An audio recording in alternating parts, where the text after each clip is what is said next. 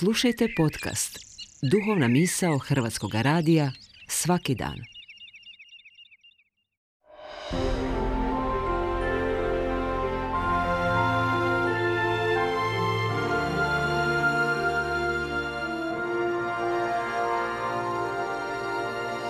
Duhovna misao.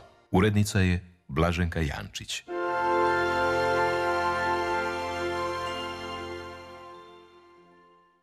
Poštovani slušatelji, lijepo vas pozdravljam. Ja sam Fradarko Tepert, Franjevac. Psalam 15. započinje pitanjem. Gospodine, tko smije prebivati u šatoru tvome? Tko li stanovati na svetoj gori tvojoj? Kad spominje šator i svetu goru, psalmist misli na Jeruzalemski hram, na koji su židovi gledali kao na znak Božje prisutnosti u njegovu narodu, mjesto susreta s gospodinom, znak sigurnosti koju su imali od Boga. Stoga je pitanje koje psalmi postavlja od presudne važnosti. Sam je psalam vjerojatno bio pjevan prilikom ulaska u hram, u procesiji koja se uspinjala hramskim stubama. I dok je u mnogim drevnim hramovima drugih religija uvjet za pristup u svetište bilo obdržavanje neke obredne čistoće, ovdje je riječ o čišćenju savjesti, o moralnom liku čovjeka koji pristupa u svetište gospodnje.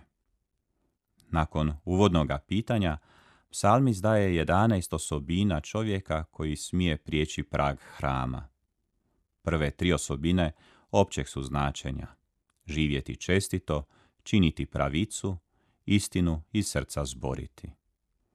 U prvoj od njih riječ čestito prevodi hebrejsku riječ tamim, koja označava potpunost, netaknutost, nevinost, odsutnost mane, savršenost, poštenje i odanost.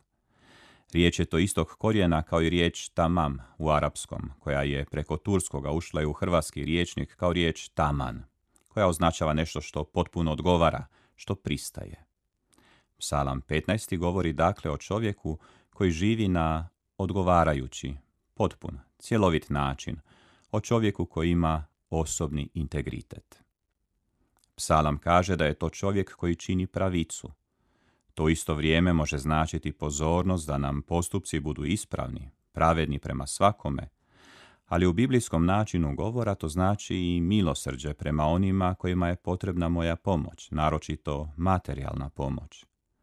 Još je jedna opća karakteristika takva čovjeka.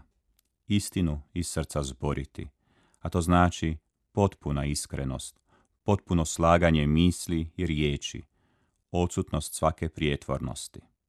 Zalazeći potom u pojedinosti, psalam upozorava protiv klevete, protiv nanošenja zla bližnjemu, protiv izvrgavanja sramoti drugoga čovjeka, protiv grijeha, za vjernost zadanoj riječi, protiv izlačenja nepoštene osobne koristi iz tuđe nevolje, protiv mita. Sve su to karakteristike čovjeka koji je taman po volji Božjoj.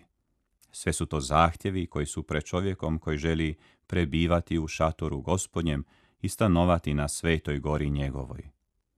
Čovjek koji želi u svome životu iskusiti Božju prisutnost, njegovu zaštitu i pomoć, mora se držati ovih načela i nastojati u sebi utjeloviti opisane osobine. Tako je čovjeku obećano i da se pokolebat neće do vijeka. Time njegov život u Božoj prisutnosti u kršćanskoj perspektivi dobiva vječnu dimenziju. Drugim riječima, obećan mu je život vječni.